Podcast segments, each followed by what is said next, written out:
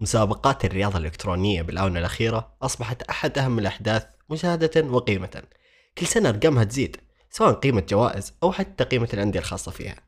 والموضوع أكبر بكثير من اللي تتخيله. يعني تخيل معي ممكن أقارن لك نمو أنديتها بنمو أندية الدوري الإنجليزي لكرة القدم وقيمتهم السوقية ويكونوا متقاربين برضو. تخيل. أهلا. هنا سطيحة وحلقة جديدة بقدمها لكم أنا طارق بن عبد الله. وبنتكلم اليوم عن ليش إقامة البطولات العالمية للرياضات الإلكترونية في السعودية بيكون سبب كبير ومؤثر في زيادة مدخول البلد وأيضا زيادة السياح وأيضا بنشوف من خلالها أفراح كبيرة بسبب إنجاز وطني جديد. استحواذ سافي على ال هو واحد من أهم خطوات الصندوق الاستثماري لزيادة السياح. فقبل لا تقول لي وش الرابط خلني أقول لك مين هم ال ومع سياق الحلقة تعرف ليش أنا ربطت هالشيء. هي شركة ألمانية تأسست في عام 2000 وهي أكبر شركة لتنظيم مسابقات للرياضات الإلكترونية في العالم وأقدمهم من حيث أنهم بدوا وما وقفوا إلى الآن. في أقدم منهم بس وقف لكن هم إلى الآن مستمرين. فعشان كذا هم يعتبرون الأقدم. وفي 2016 قدرت تحقق إنجاز عظيم بأنها تنظم أكبر حدث بالتاريخ اللي وصل عدد حضوره الجماهيري لمية ألف شخص على صعيد الإنترنت. فعلى منصة تويتش للبثوث المباشرة وصل عدد مشاهدين الحدث نفسه لأكثر من مليون شخص. فالاستحواذ من مجموعة سافي عليها في يناير 2022 كان خطوة مدروسة بشكل مدهش. الشركة بتبني لك بنية تحتية بأفضل مستوى لتنظيم البطولات والمسابقات الكبيرة اللي أكيد بتكثر إقامتها بالسعودية مستقبلا. وغير هذا بتطور كثير من البطولات المحلية اللي أهمها الدوري السعودي للرياضات الإلكترونية.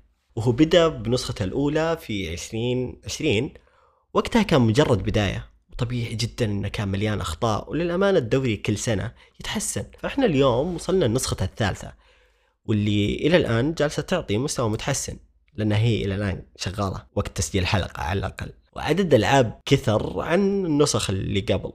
حتى عدد الأندية المشاركة يتزايد بشكل ملحوظ مرة.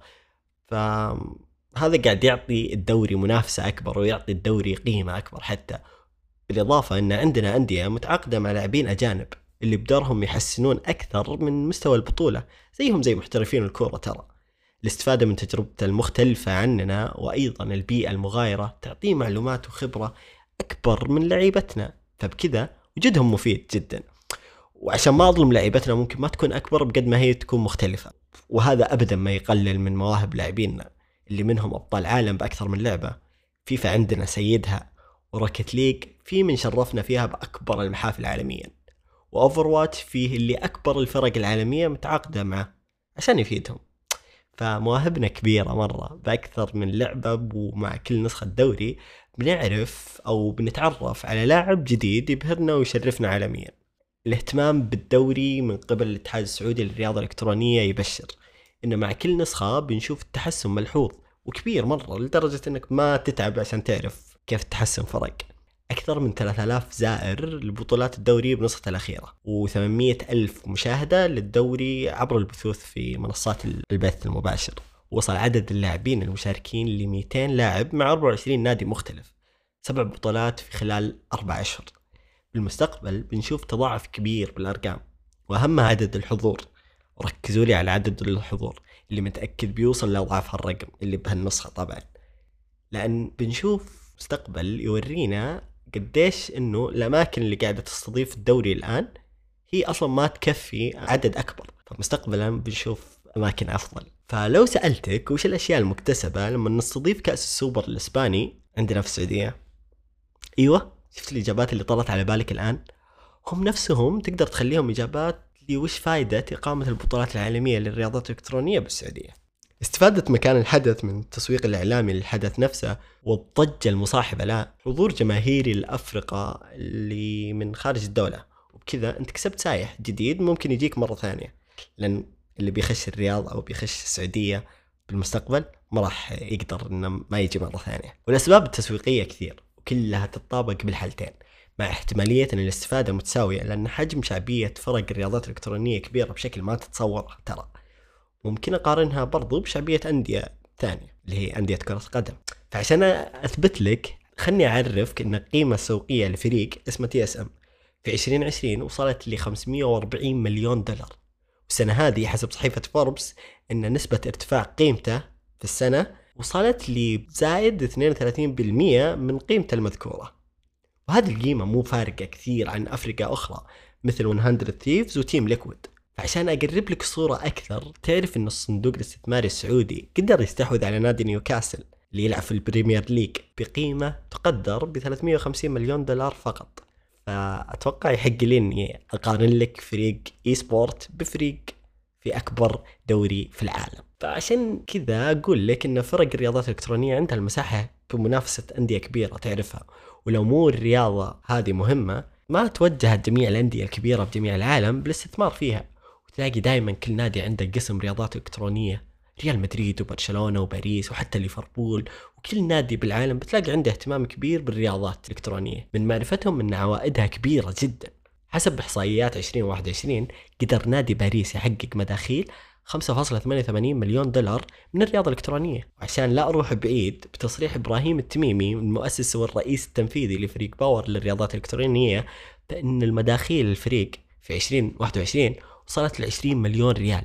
فنقدر نقارن برضو أنديتنا بالأندية العالمية. مؤخرا أنديتنا السعودية دخلت بالمجال وأكبرهم نادي الهلال والاتحاد والنصر والاتفاق وغيرهم كثير عندهم قسم خاص بالرياضة الإلكترونية.